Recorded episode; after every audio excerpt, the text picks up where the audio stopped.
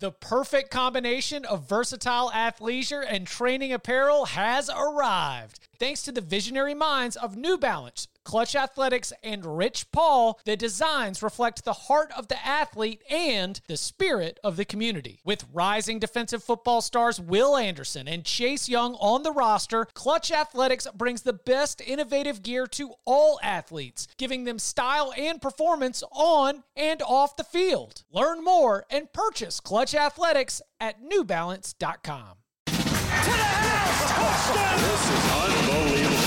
Welcome to the Cover 3 podcast with your hosts, Chip Patterson and Barton Simmons. It's your call for the best college football coverage.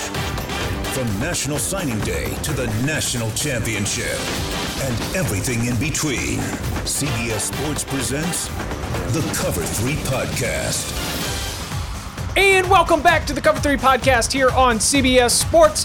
That's Barton Simmons. That's Tom Fornelli. I'm Chip Patterson, and we hope you enjoyed the Cover 3 takeover on CBS Sports HQ. Uh, you can find the audio podcast version of that in the Cover 3 podcast feed. Hope you've enjoyed the Cover 3 Pick 6 crossover events. Uh, there'll be more of those to come as well. Always make sure you go and give our friends on the NFL side Pick 6 a listen.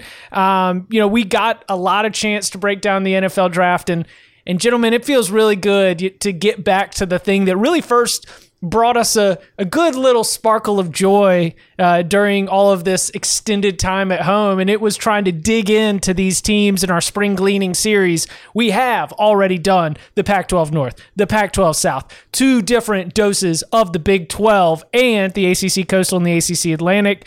Um, I got to say, guys, it feels feels good to get a little nerdy, right? Like just to break the books out, blow the dust off, and and sort of start looking ahead to uh, what we hope is a good 2020 season. Tom?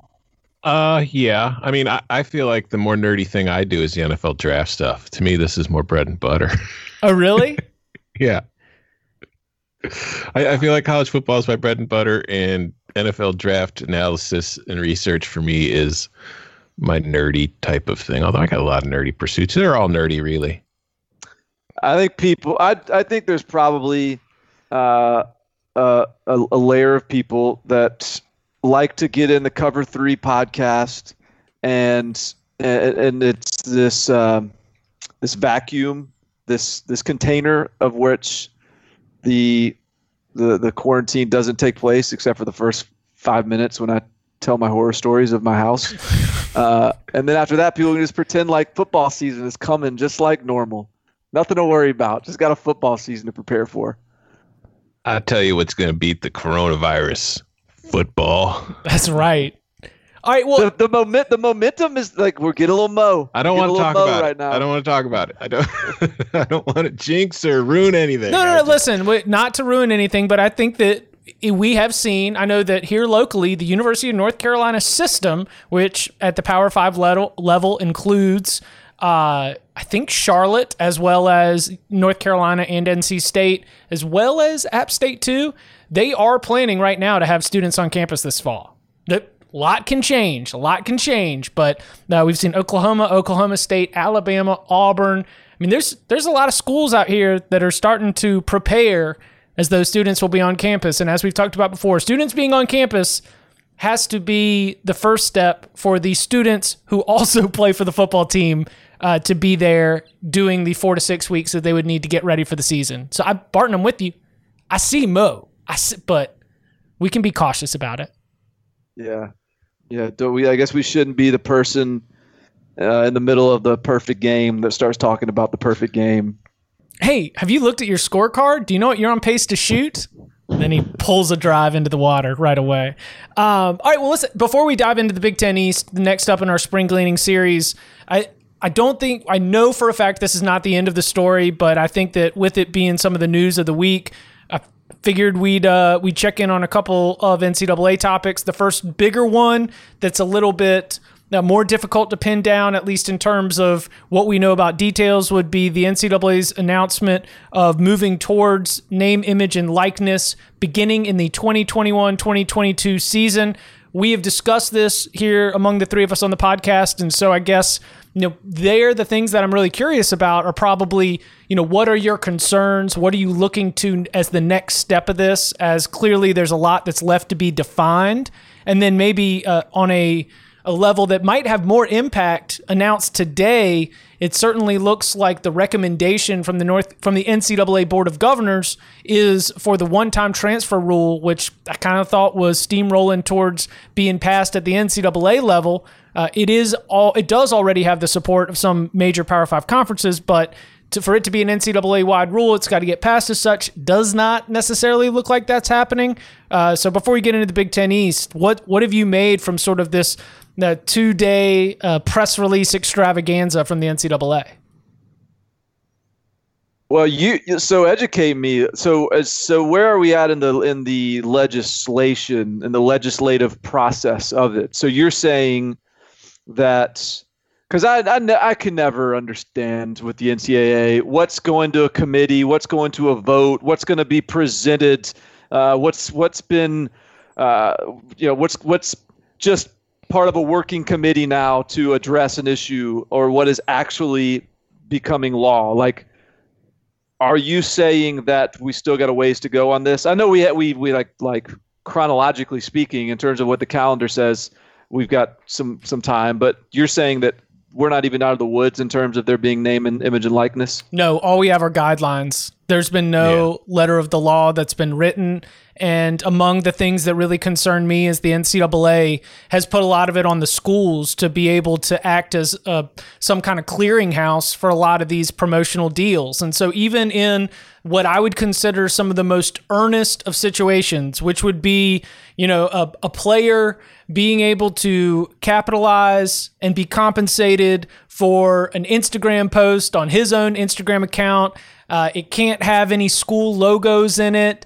And, you know, there's the, even that in and of itself, that transaction has to be cleared by the school. And I just see a lot of paperwork and I see a lot of red tape and I see uh, what I will probably be a backlog at a lot of the compliance offices of these schools, especially when we're talking about the jobs that are going to be lost as athletic department budgets get cut. It's like, yes, I I see that you have created an avenue for players to get compensated off their name, image, and likeness. But with all these different guardrails and with all these systems that you're trying to put in place so that you could swallow it, you're going to create a system that is very, very difficult for everyone to go through it at the pace with which they'll have the opportunities presented to them.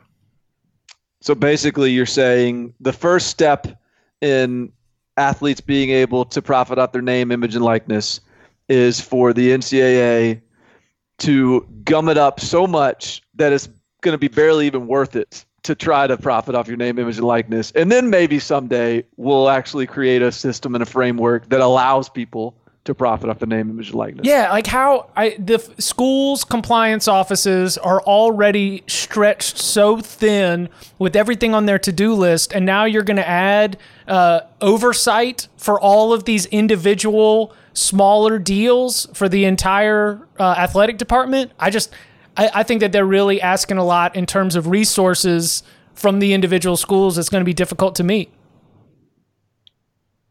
to go backwards for one moment, I would just like to say that it was just announced on Twitter. University of Iowa president said athletes planning to resume practice, including footballers, June 1st. Quote, Whoa. we're hopeful that this will be behind us at this point. I think that is very optimistic. But hey. it just gives you an indication of where things are starting to hopefully turn. Finally, I like you know Iowa not maybe resource rich with talent relative to the SEC, but they don't have a lot of coronavirus up there, so they get to start practice a month earlier than everybody else. They get to get back and start doing their workouts again. Nice little built-in advantage there for the Hawkeyes. That's great news. Maybe they were a little bit more proactive than some of the. Uh... other SEC states.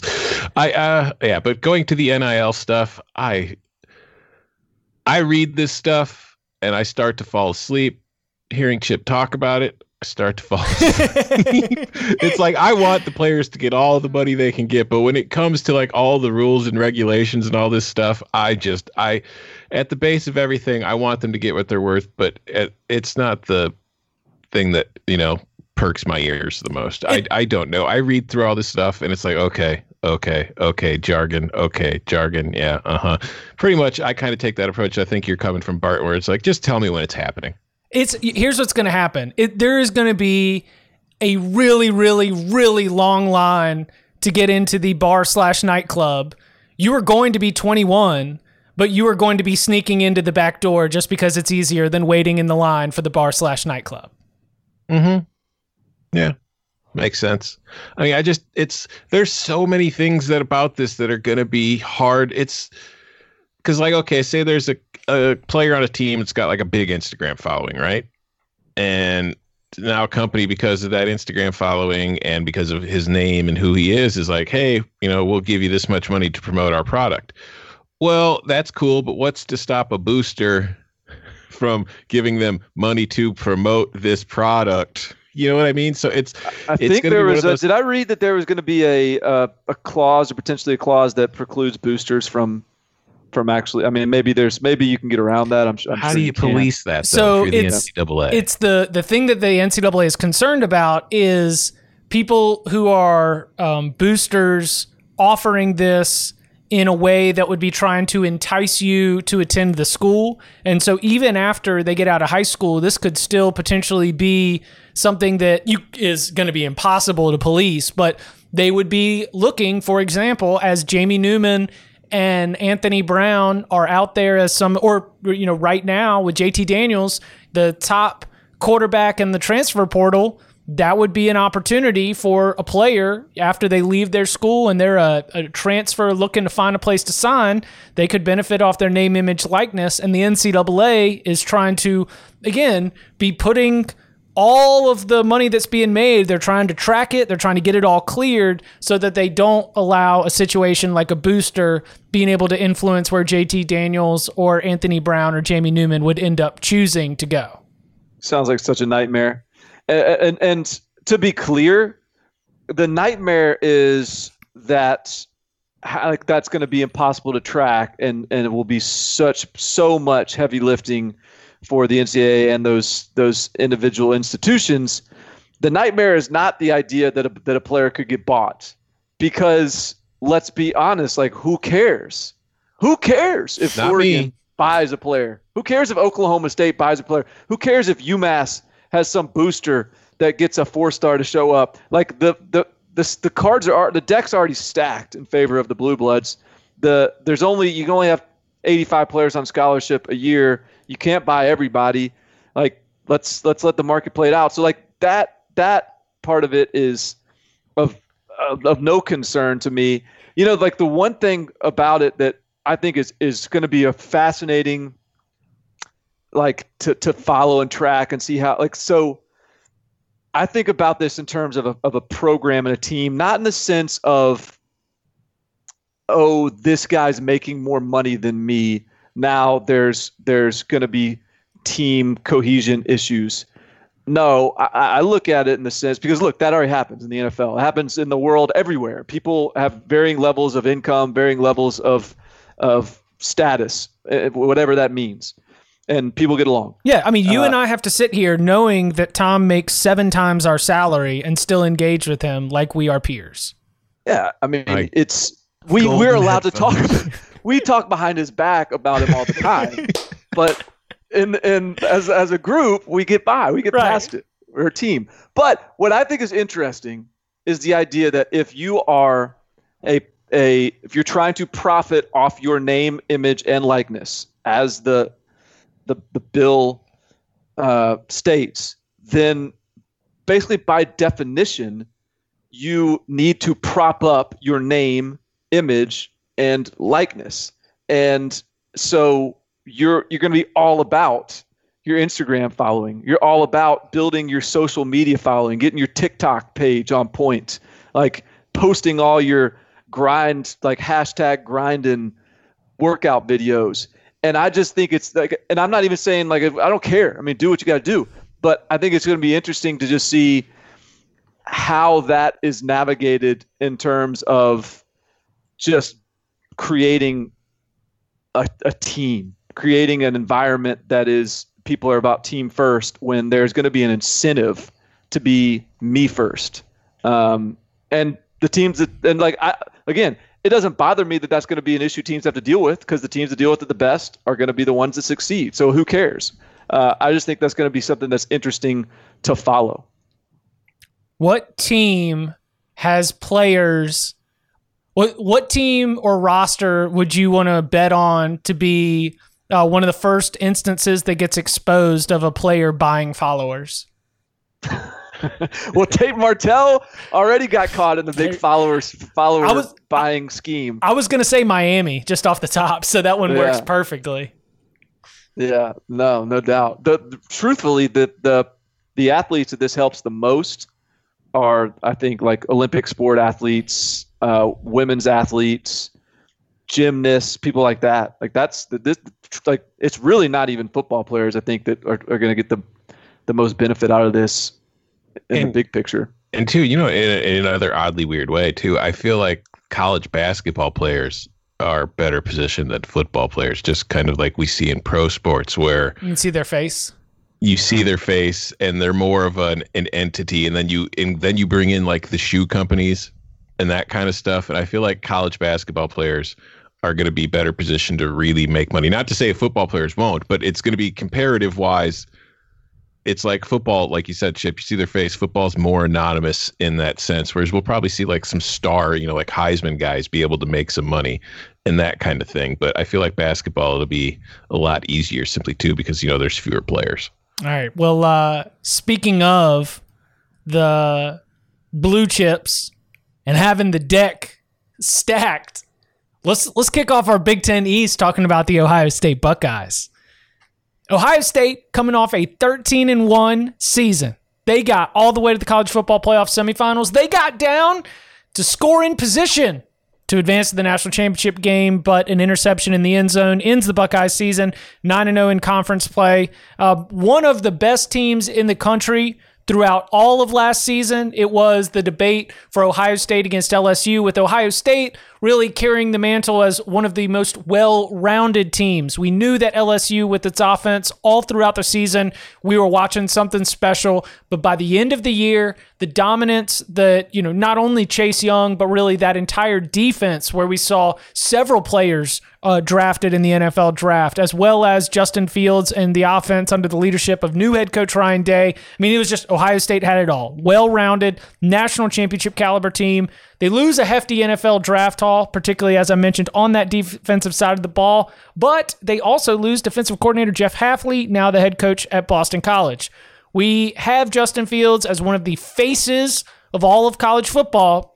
There are uh, other places, including on the defensive side of the ball, where I think that there are nitpicky style concerns. But I guess I want to start the Ohio State conversation with is there any uh, hesitation to fast forward Ohio State into the middle of the table when it comes time for picking the college football playoff? Does Ohio State winning the Big Ten feel like an inevitability?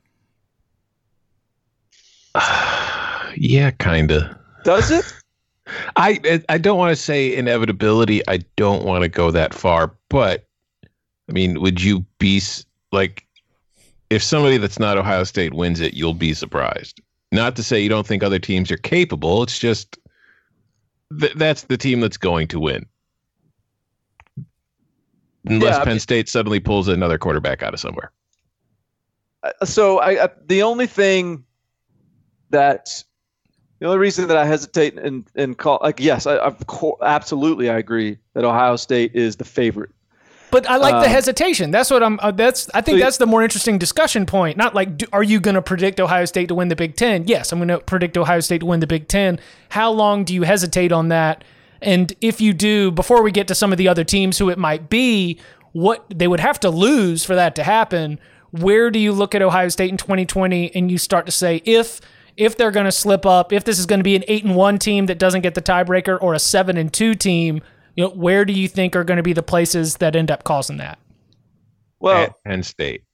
Yeah, that's like exactly. I mean, that's the thing. I mean, just just think about this this Penn State series. I mean, I know Penn State's only won one in the last I don't know, 9 or something like that, but They won in 2016, 24 21. They lost by one point the following year. They lost by one point the following year. And they lost by 11 last year. And I, and, and I only say that because that's like I just think of like that's that's still a really hard game, and there's going to be some serious tests for Ohio State, and in a single game situation, you know, Ohio State is still like they, they play a tough enough schedule to where you really can't just make any assumptions. Um, so yeah, I mean, I think that it's uh, yeah, I, I think Ohio State is is the bet, most talented team in the Big Ten, um, and I think Justin Fields in year two is should be terrifying to everybody. But I also think this schedule is what what do they got? They got they got to go to Oregon. Yep. Mm-hmm. They got to go to Mich- uh, got to go to Penn State, Mm-hmm. and then you know, I don't know, Michigan's and Iowa, and they're still like tough games. Yeah, I I did the uh, for the site this week when we had to, we had to do an early prediction for how each team was going to do. I had the Big Ten. I had Ohio State losing that Penn State game on the road. It's just as we'll talk more later. I have Penn State losing two games in conference, which is how Ohio State still ended up winning the East in my prediction. But I just think that that Oregon game on the road is tough simply because if we look at Ohio State and all those guys that they have to replace like you know they're replacing their entire secondary pretty much for the most part and they're replacing their top receivers and they're replacing their top rusher and they're replacing their, a lot of their top defenders so having that kind of game early in the year is tough but on the flip side oregon's replacing its four-year starter at quarterback and it's replacing a lot of people on its offensive line so that that's a team that's going to be in transition there itself so i still think ohio state wins that game but then when you get into conference yeah that penn state game on the road is tough but the rest of the road slate really you know they've got Michigan State, which I will get to later, but I don't I don't have high hopes for the Spartans this year. They got Maryland on the road and they've got Illinois on the road. Everything else is at home. So when you look at that talent advantage and you look at that schedule, which is not like compared to some of the schedules they've had in recent years, it's still tough, but it's not like a behemoth that it could be. I just don't see this team being capable of losing twice unless it suffers a lot of injuries, Justin Fields being one of them. I could see and this is the thing that I'm perhaps like the most excited about with Ohio State is I could see Ohio State being a team that is offensive forward. And not to say that they're not gifted on defense, but I don't think that where I think that where last year's team was much more of these the well-rounded situation, I think that we could be dealing with uh, an Ohio State team with this group of wide receivers and Barton like I can't I know that Garrett Wilson will be, you know, another year under his belt. We've lost KJ Hill, which is just, you know, one of the most productive wide receivers in Ohio State history. I know that you mentioned him on our uh, CBS Sports HQ Cover 3 show at the beginning of the week. I, I wonder if the young wide receivers, I wonder if that that pipeline that they've got going, you know, that combined with uh, a little bit of a depth issue at running back, Master Teague's health is an issue, though we know we've got Trey Sermons, but even Trey Sermons' health has sort of been something. I don't know if you can necessarily count on 13 games uh, the way that his career has gone so far. I just I wonder if the the style and sort of the productivity and the way that this Ohio State team might play, I wonder if it could be a really, really explosive offense uh, in a way where we're watching Ohio State go out there and win games 63 to 28 on, on a kind of regular basis. I do think that if you are making assumptions about Ohio State in the playoffs, then you are unabashedly a believer in Justin Fields as as a you know top five player in college football, and that's I'm, I'm not even saying that's a reach. Um, a lot of people do believe that. Don't probably. you? Yeah, I, I'm just saying like you like you you're you don't think last year was some hot shot you know beginner's luck. Like you're not you're not believing in Justin Fields to come back down to earth. If you believe Ohio State like Ohio State because of what you mentioned, like they are going to have some some some new guys. Like they have Garrett Wilson, they have Chris Olave. They have a really talented recruiting class at the wide receiver position, which will be able to contribute. But there is some inexperience there. They lost a lot of guys that played a lot of snaps at receiver. They they have to do they have to replace a lot on both the defensive line and the secondary. Uh, that's that's two thirds of the defense right there. Um, they, you know, so there's they're talented and they've recruited really well, but I, I still think like your an, an, an Ohio State playoff assumption is built around the idea that Justin Fields is going to be in New York City once again, and that's fine. That's not that's again. I'm not saying that's a that's a poor assumption to make. I'm I I'm making that assumption. Yeah, because you're Um, you're getting all in, and you're starting to get it to trickle out to everybody else. Like you've you've planted the seed in enough brains across the football uh, ecosystem. They're like, well, you're right. You know, Justin Fields only has started, you know, like 17 games in high school and only this many games at the college. You know, you're right.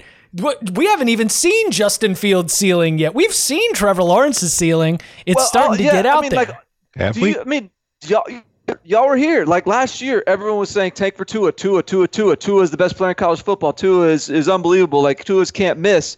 And and then you know Tua's throwing to wide open receivers, and and is is playing perfect football, but the receivers are like too wide open. And then we're like, oh, what's uh, what's I don't know about this Tua guy. Like he's always banged up, and how how come his receivers are always so open? It's like it's like and now and, and then Joe Burrow comes and, and surges forward and is the number one pick in the NFL draft. And Justin Fields was in New York City at the Heisman Trophy ceremony last year, his first year as a starter in college football. And there is this overwhelming assumption everywhere that Trevor Lawrence is going to be the number one pick next year. I mean, yeah, that, that's that's the that's the safe bet for sure. But I just I think sometimes we can get into this this um, this idea when we're th- talking about guys that that there isn't development and improvement. And if you're ever going to look for someone that could have developed and improved in a dramatic way, from a really like starting from a really high spot as is, like why isn't just why is why is it like weird to think Justin Fields could become a, a transcendent player next year? I think it's it's well within the realm of possibility. I agree. Talked about it on the uh, Pick Six podcast earlier. I, I think that uh, if I went over their stats, I mean, in a lot of areas they were very similar. Although I, it's also if you took away Trevor's first three games, which he was kind of fooling around, and before he really turned it on, then Trevor had better. But overall, Justin was better than Trevor in a lot of key important areas, and I think that he is somebody that yeah. He's not a finished product yet, but I don't think Trevor Lawrence is a finished product yet either, Chip. I still think that we haven't seen the ceiling for him. I think that Mm. if he I, I, like I talked I think that he got a little bored at times last year. I think if because we've seen when you get to the playoffs when he's got like a challenge, he steps up. And I think that that's the one thing that maybe if we could get that kind of consistent focus from him as far as treating every game like it's a playoff game, then I still think there's another level Trevor Lawrence can get to. late bloomer Justin Fields versus Trevor Lawrence. Late, late bloomer. I need I need a I need a good character for that. Are there any famous late bloomers from entertainment? Um, from from the entertainment world, Yeah, or pop culture. like a like an actor that got his Oscar in the '70s or something. Hmm, maybe. We'll see. I don't know. I'll work I'll workshop it. We'll do got, a, Hey. got got a lot of Uh, time. I mean, Leo was around really, but he, before a long time before he got his Oscar. But that's not to say he wasn't deserving of it before he got the Oscar. So I don't know if that would work. That's true. That's true. We'll we'll figure out a good Justin Fields comparison. We'll save that for our our, our Hollywood podcast. Right. Uh, the Penn State Nittany Lions, eleven and two last season overall, seven and two in conference play. James Franklin has, and since about the twenty, since the start of twenty sixteen season, he's got one of the most uh, successful programs in all of college football. They are still looking for that college football playoff appearance, though they have gotten a Big Ten championship and several New Year's Six bowl bids. Um, you know, we are looking right now at Penn State. They lose KJ Hamler. But one of the interesting stories coming out of last season was the emergence of Journey Brown. I think that that's probably the the headline or the sticky point on offense for a lot of people, just because Sean Clifford, the quarterback right now, as uh, you know, we've kind of referenced earlier in this episode and in or the earlier episodes of the podcast. Sean Clifford's a good quarterback, but he needs to take another step. Uh, there's got to be something there if this Penn State team is going to be considered right up there next to Ohio State, not for a one game scenario, because as we mentioned, there's a lot of belief that Penn State can win that one game, but to be able to get the job done the rest of the way as well. I think that for Clifford, the Minnesota game is probably the the lingering memory that's serving for some of my uh, you know damning analysis. The multiple opportunities where Penn State's offense got the ball into scoring position and you know it ended up with an interception. Now the last his last interception of that game I remember was a little bit more of a desperation situation, but still that Penn State offense was moving the ball and when it came time to being in scoring position he was often uh, the the end result of coming away with no points, and so that's it. It is a big concern if you're talking about Penn State as a potential playoff team. We've also got new coaches. Uh, Ricky Rahne out after taking the head coaching job at ODU. And Barton, are we going Karacha? Yeah, I think that's the way you say it. Offensive coordinator Kirk Karacha takes over. Uh, Micah Parsons is going to be one of all of college football's superstars coming up this year. And the interesting thing about Penn State's uh, schedule as it lays out, all the big games are in October. In November, it there's not there's a it looks like more manageable games. I guess that's good if you're concerned about a team depth, if you're concerned about how healthy a team is coming down the stretch. But on the other hand, they're also not going to be in a lot of spotlight games uh, that would be getting the attention of the College Football Playoff Selection Committee. So, kind of feels like the whole season sort of hangs in what happens in those games in October. So, that should make for a very interesting team that could be starting as AP top five, AP top 10 in the preseason polls. Is this the year Penn State uh, can not only beat Ohio State, but also get the job elsewhere? Job done elsewhere? I think I mean, it's it's Sharaka, by the way. Sharaka? Ah. What, what did Chip say? Karaka. Karaka. It's. I think it's. I. I think that if we want to go straight Italian, there's a couple, but I think Sharaka is the way I've heard it go for him. But uh, I think that a lot of it. You you mentioned Sean Clifford. I think that he is going to play a key role because if you just look, like you mentioned the Minnesota game, and yeah, he was bad. It's just, but I think there's there's just a huge difference between him on the home and road overall last year. I mean, it's it's I think that was clear cut, not just in the Minnesota game, but the Ohio State game. And I think who Michigan they played on the road too, and he did not really play all that well. Uh, or no, Iowa. Sorry, Michigan he actually played well, but that was at home.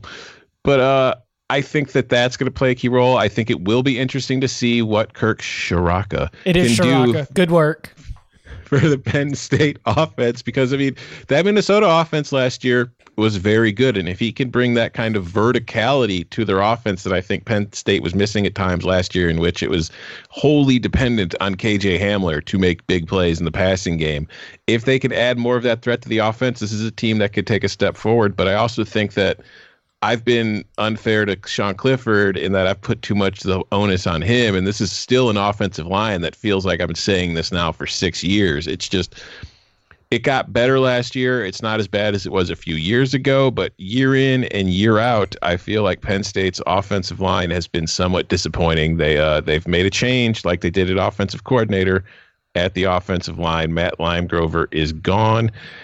And I just think that's another area in which they're going to have to improve if they're going to want to not only be the second best team in the Big Ten, which I feel like is something I feel safe in saying they will be the second best team in the Big Ten. I think that overall they'll be better than whoever wins the West. But if they want to close that gap in Ohio State, and if they want to win the East and beat Ohio State and then win the division, win the Big Ten, and maybe get a playoff berth, quarterback offensive line needs to improve. I would like to see a running back emerge. I don't know if we're gonna, you know, maybe it's Journey Brown, but I, I he might not be the guy. I somebody's gonna need to step up at the receiver spot. And on defense, man, they were good against the run last year. But if you had a quarterback who could throw the ball, Penn State was very, very vulnerable to getting picked apart by good quarterbacks. I think that's one other key thing that when you look at, oh, yeah, there's Justin Fields they have to get past that is going to be something to keep an eye on for me for Penn State in 2020.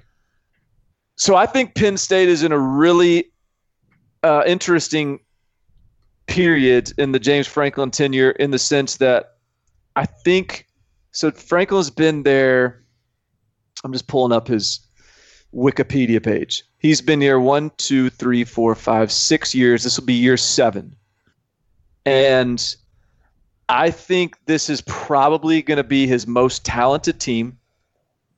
And this is probably going to be the last year. Like, you can maybe make a case that the teams have gotten more talented with maybe, I don't know if there's a dip in there or not, but like there might have been just sort of incrementally top to bottom of the roster getting just a little bit better every year. And I think this year is probably their most talented team. And that like Ohio State's team isn't better every year. Alabama's not more talented than year before every year. I think Penn State, to a degree, there's a, there's been a little bit of that.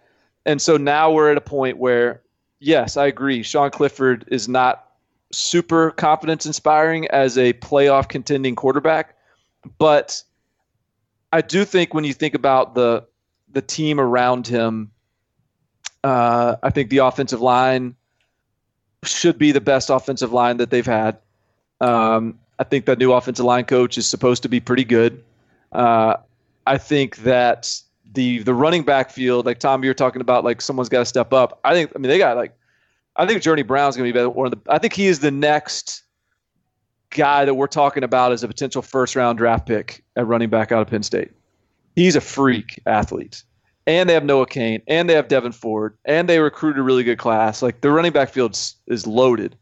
They have a potential first round draft pick at tight end at Pat Freiermuth. They have, uh, you know, the receiver group to me is the one that has to to to show me something. And then their their defense is pretty stacked, um, especially at linebacker, but but really all over the place in terms of just the athlete. So so Ohio State's still the big dog, but I think Penn State has. I mean, this is. I think there's a they're at the highest point of the mountain that they've been in terms of just the ability to compete. And so I'm not I'm not counting them out with that. You know, I just but again, you can't. Who do you trust, Justin Fields or Sean Clifford? Justin Fields. Right. Who do you What do I trust? Who do you trust, Ryan Day or James Franklin? As a Uh, play caller? Uh maybe. I mean, like I mean, let's I- let's I go think James full. Franklin would take Ryan Day. I don't. I mean, caller. You know, if we're gonna go full urban on this, I mean, what was urban, right? If not the master motivator, if not the like psychology, uh, you know, writing the self help books, got all the acronyms for you, and you know, I I say that with my tongue like firmly in my cheek, but also taking a step back and recognizing that when you're talking about the small margins of winning at the highest level in college football, you know, can, is Ryan Day is Ryan Day going to at any point see a learning curve when it comes to getting Ohio State's roster ready to go for the biggest games of the season? You know, and maybe that falls back to the uh, you know the the Mark Pantoni, you know, just sort of still having the old urban infrastructure in place that it makes Ryan Day's job easier. But I I would think that James Franklin who has been sort of considered this this this hot coach rising in the industry, getting it done on the recruiting trail, having his team, you know, banging on the door of the college football playoff. I mean, when you're looking for teams that have not made the college football playoff and look like they are prepared to make that break in as we sit here, you know, midway through the first 12 year contract of the college football playoff as a 14 playoff, Penn State is where that conversation starts. They, they, like, you know, Washington, I think, is also up there, but even Washington's got one college football playoff appearance. It feels like Franklin is ready. And I wonder, you know, what kind of, you know, we're going to get into, we got coach rankings coming up in a couple weeks. So we, you know, these are going to be some of the conversations that come up. Has has Franklin had his own growth as a coach, as a leader of a program, and what does the staff shakeup do? I think there's definitely a chance that if we're looking at who's got the edge on a tail of the tape, and it's Ryan Day against James Franklin, if you want to make the James Franklin argument, I might not agree with it, but I don't think it's crazy. I would I would take Franklin right now, which is nothing to do with Ryan Day. I just don't think Ryan Day has a long enough track record as a head coach to say without a doubt that I think he's a better coach than James Franklin because you look at what Franklin did at Vandy, which was a program that, you know, was nothing. And then he he turned it around really quickly, had the three bowl games in 3 years including, you know, 18 wins in his final 2 years. And Then he came to a Penn State program that was let's not forget the mess that Penn State was coming out of when Franklin took that over. And we've seen the progression. And I mean, he took it, you know, seven wins each of the first two years, and then bang, you jump up to 11 wins in year three. You maintain that with 11 wins in year four. Then you drop back a little bit to nine and four, but then you come back last season with another 11 win season. And if we look through Penn State history, like three 10 win seasons in four years, Joe Paterno did that a lot in the 70s and 80s, but coming into the Big Ten, since Penn State joined the Big Ten, the only time Paterno was able to do that was in his first four years in the Big Ten, when I think they went like 10 and 2, then 12 and 0, something, and then I think they won 10 games again in their fourth year. And he never did it again after that. So Franklin being able to do that, taking over the program and getting into the position now where, like I said, that right now this is the second best team in the Big Ten. I think they're going to be better than anybody in the West. I think that gives Franklin the edge for me. But again, if Ryan Day keeps doing what he did last year for another few years, that's going to change quickly. Interesting. Coming up on the other side, taking a look at the rest of the Big Ten East, beginning with another year in Ann Arbor with Michigan looking up at the rest of the division. Next. This episode is brought to you by Progressive Insurance. Whether you love true crime or comedy, celebrity interviews or news, you call the shots on what's in your podcast queue. And guess what? Now you can call them on your auto insurance too with the Name Your Price tool from Progressive. It works just the way it sounds. You tell Progressive how much you want to pay for car insurance, and they'll show you coverage options that fit your budget. Get your quote today at progressive.com to join the over 28 million drivers who trust Progressive. Progressive Casualty Insurance Company and Affiliates. Price and coverage match limited by state law. Robert Half research indicates 9 out of 10 hiring managers are having difficulty hiring. If you have open roles, chances are you're feeling this too. That's why you need Robert Half. Our specialized recruiting professionals engage with our proprietary AI to connect businesses of all sizes with highly skilled talent in finance and accounting, technology, marketing and creative, legal, and administrative and customer support. At Robert Half, we know talent. Visit RobertHalf.com today. Michigan. Uh, the Michigan Wolverines were nine and four last season, six and three in Big Ten play, and you know we've mentioned the the great returning production rankings on this uh, podcast in the spring gleaning series before, and of course compiled by the great Bill Connelly over at ESPN. Number one twenty five in returning yeah. production for the Michigan Wolverines. Yet they do carry a number 16 ranking in his preseason SP plus. So we've got a year two with Josh Gattis as a big storyline to follow, not just for uh, Michigan's offense and the offensive, you know, scheme side of this because of the way that things sort of turned on near the middle of last season, but also because Josh Gattis, as offensive coordinator, has a lot of decisions to make. Uh, Dylan McCaffrey, Joe Milton battling for the quarterback job, numerous starters on the offensive line that you've got to replace, skill position players that you've got to replace. So you're trying to get some kind of continuity, but you're going to have to do it uh, with some new faces that are going to be in those places. Yeah, I, the for Michigan the we have got them right now. By the way we're having a conversation. If if ohio state's making the college football playoff and if penn state's the second best team in the big ten what is the gap do you think the gap is far between or like judge the gap by your own metric between michigan and penn state? Significant. Uh, oh really? You think there's a significant gap? Okay. not like chasm but mm-hmm. i think that there's there's a clear distinction between the two yeah, like you you could see it. you don't have to be up in a plane to see it. You could, you know what I'm saying? You, you could see it from the ground. It's that it's it's big enough for that at least. I, I just yeah I don't know I can't give I can't figure out what I think about Michigan because they do lose like Bill Connelly's the one that's isn't he the one that's been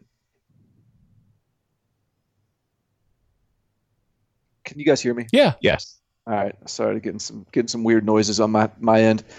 Um, like offensive line is, is what we always look to and say if their offensive line they don't return enough their offensive line like that's that's going to be a big red flag when in reality the things that correlate more to success in in the studies that Bill Connelly has done I think I'm saying this right is is defensive back returning production and receiver returning production and I just want like I don't know. We could kind of probably do this every year with Michigan, but I just wonder if there's going to be this.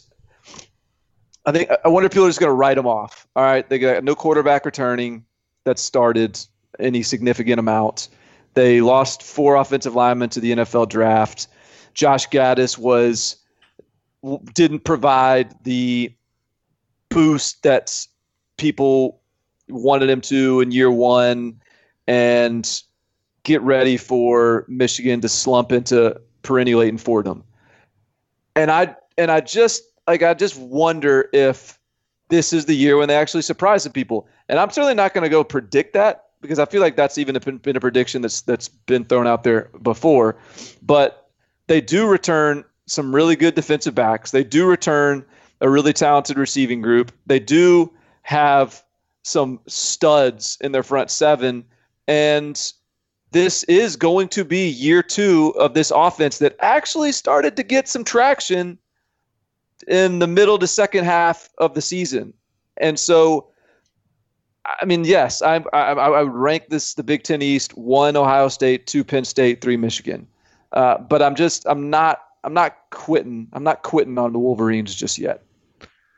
I think there's a like you talked about the correlation of the returning production at offensive line going forward. I think the one thing that doesn't cover though is Michigan didn't just lose four offensive linemen; it lost four NFL offensive linemen, four guys who were drafted. And when I look at that, I look at a whole new offensive line coming in, and it's not so much that you have a new quarterback as much as it's I don't know who the new quarterback is going to be yet at this point. Like there was nobody in the wings that was okay. That's the guy that's going to take over. Like I, we don't know.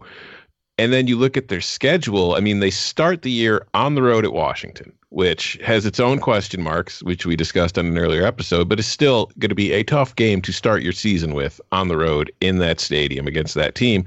But then they get, like, if you look at their interdivisional draw from the West, they get both Wisconsin and Minnesota, which, you know, were the top two teams in the West last year. They won 21 games between them, and they get a Purdue team that I think is better than, you know, it, the, its record showed up. It is probably going to be a little bit better. You get Ohio State on the road to finish the year. You've got to go to on the road to Michigan State, which is always going to be a tough game for Michigan because of the rivalry. So you look at like just here, let me go through the schedule game by game, okay?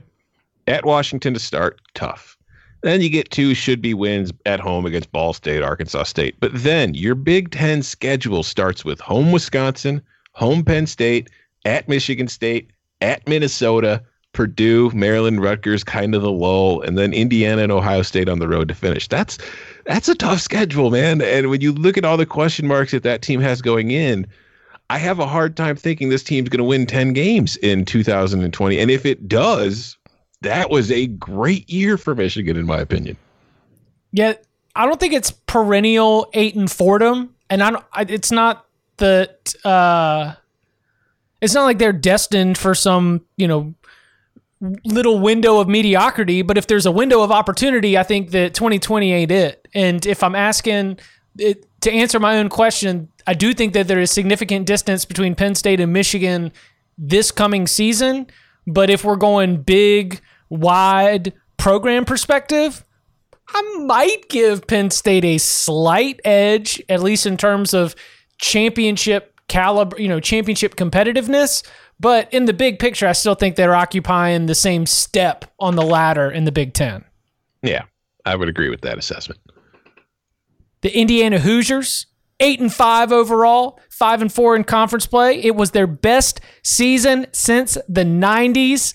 Uh, we're going into this coming season where I think that we've got some, yes, some turnover on the staff, but I do think we still have a lot of uh, excitement for what's back. This group is number 11 in Bill C's returning production rankings.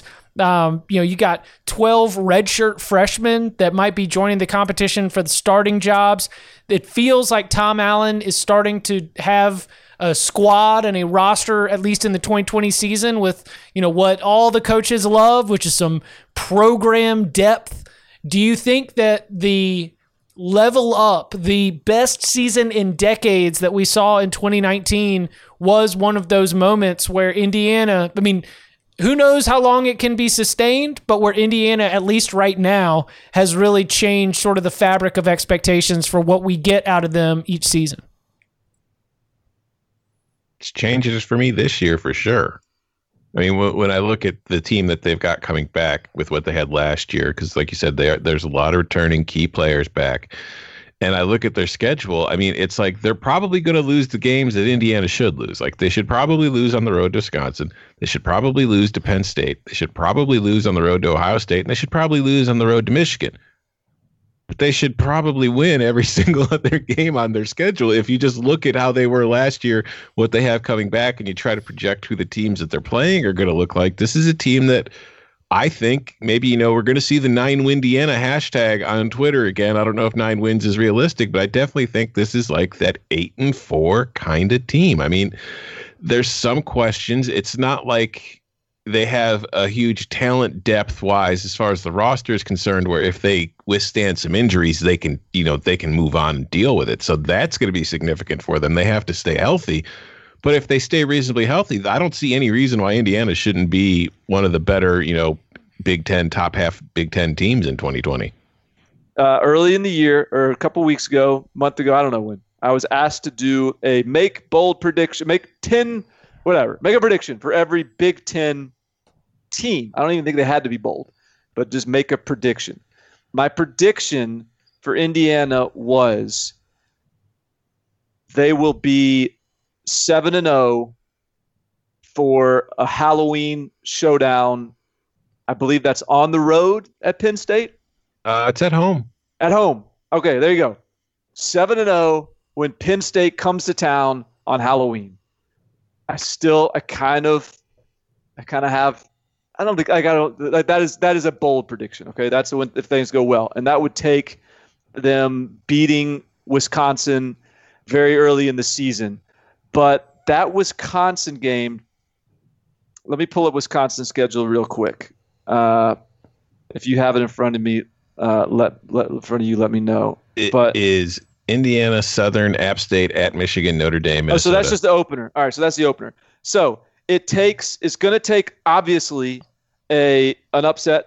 Upsets happen in college football, but I think Indiana is that kind of team that could pull an upset, and then they'll be if and if they pull that upset, then they we they'll be considered favored every game until Penn State and I think that they could they could get that done. So it, it's it's a big if. It's if they pull the upset, which I think they're capable of, then they'll be seven and zero. Oh. And I think Michael Penix is really good.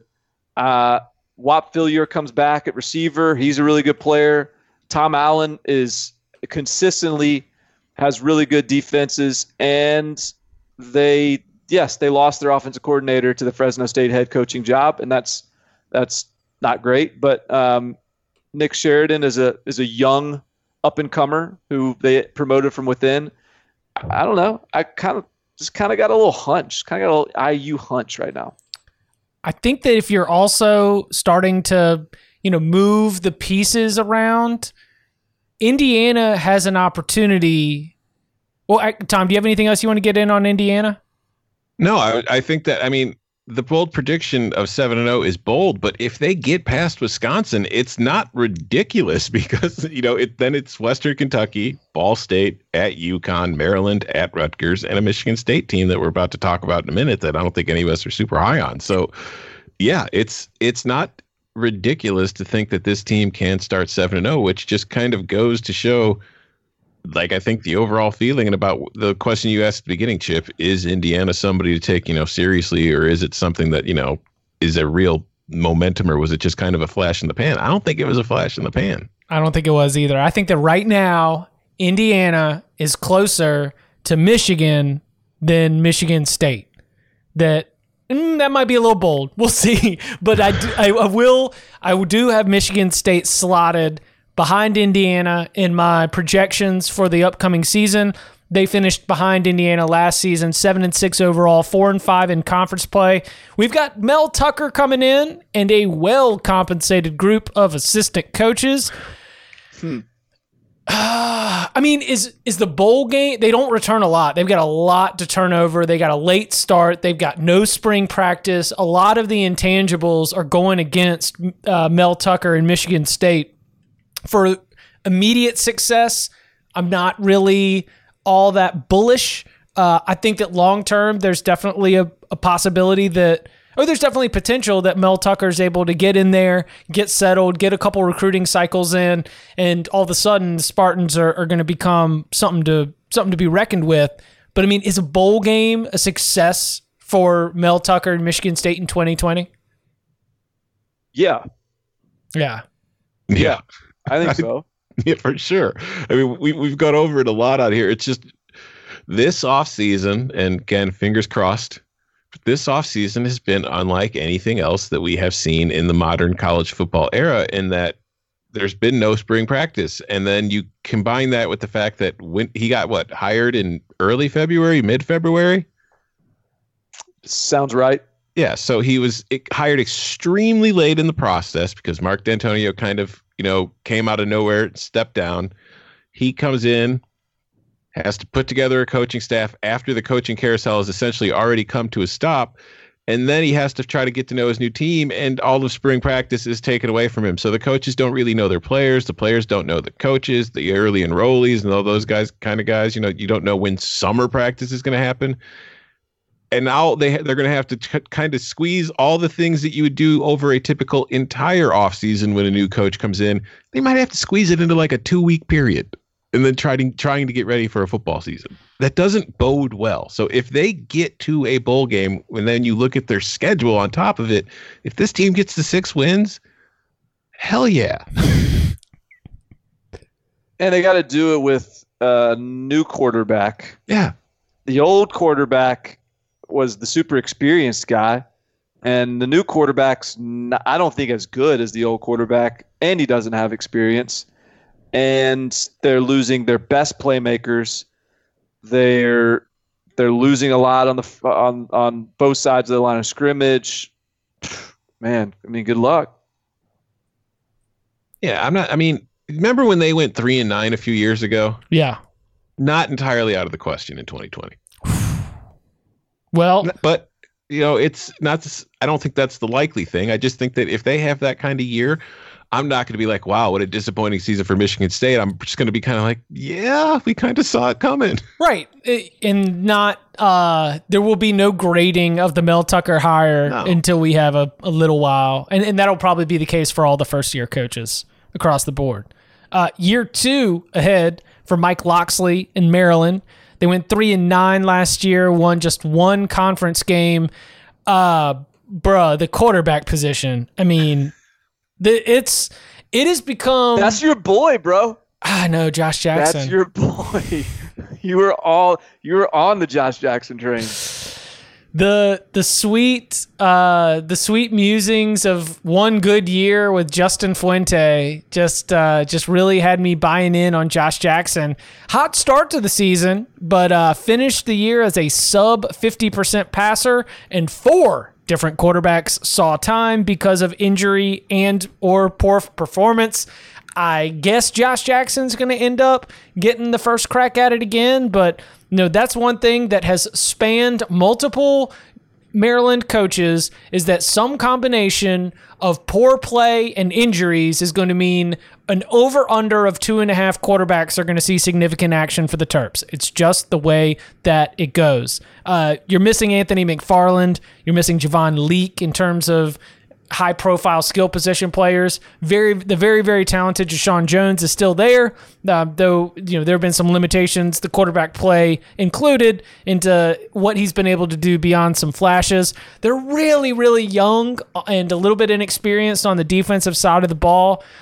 Uh you know, I I want to when we're dealing with Maryland and our next team Rutgers, I want to try and find reasons to not just out of comfort slide them down in my preseason predictions, but I don't see enough there right now to put Maryland even ahead of a Michigan State, definitely not ahead of an Indiana or Michigan. Yeah, I think while it's not in the same ways and to the same extent, this is a team that was hurt by everything that's going on this spring too. Because if you talk to Maryland fans, you know their recruiting class last year in Locksley's first season was I think it was top thirty, but more importantly, they had eleven guys who were supposed to be early enrollees or are early enrollees, and the hope was that A couple of them, you know, like JUCO guys too. The hope was that this was going to help get by getting them in early. You would be able to help infuse a lot of what you lost with this new fresh talent and help get that process kickstarted quickly. But now they lost all those practices. So those guys being able to enroll early might help them acclimate to school, except, oh, wait, they didn't get to go to school either. So everything that you hope to gain from that process, they lost. So it's gonna you're gonna that's gonna slow down the progress that you, you could hope to make with those guys as far as an infusion of talent into the roster, which is going to impact them because when you're in the Big Ten East, you have to play a difficult schedule every single year. And when you look at Maryland's schedule, there are a lot of tough games. The back half, you you want to hear their November schedule? No byes. Their last four games of the year are at Michigan, Ohio State, at Penn State, first Michigan State. Championship. So, yeah. So when you reach November, when your team is at its most banged up because it's been play, it's played seven, eight games, and it hasn't had a bye in like a month. You've got to play the four toughest teams, probably you know, in your division. Besides yeah, Indiana, six, maybe six and two. But yeah, exactly. Yeah, the the the Mike Locksley coaching search and coaching hire was was so bizarre in the sense that you would like you would go down this list of all the things, all the reasons Mike Locksley fits for Maryland. Oh, he's he's been there before. He's he's you know he's from the DMV. He's recruited it off the charts. He's been a part of these great offenses at Alabama. He you know he's he's going to be able to get into the transfer portal. Uh, he's going to be able to unite the program at a time where, where there's a lot of discord uh, and then like bang, bang, bang. Then a little bit further down the list, a little bit further, and then a little bit further. But uh, then you say, uh, and oh, and, and by the way, he was three and thirty-one as a head coach.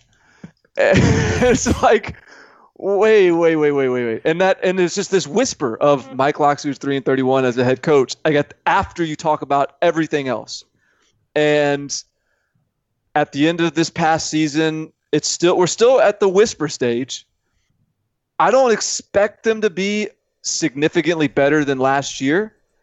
And so maybe at the end of this season, we start to hear people just sort of say, well, he was 3 and 31 as a head coach before this season.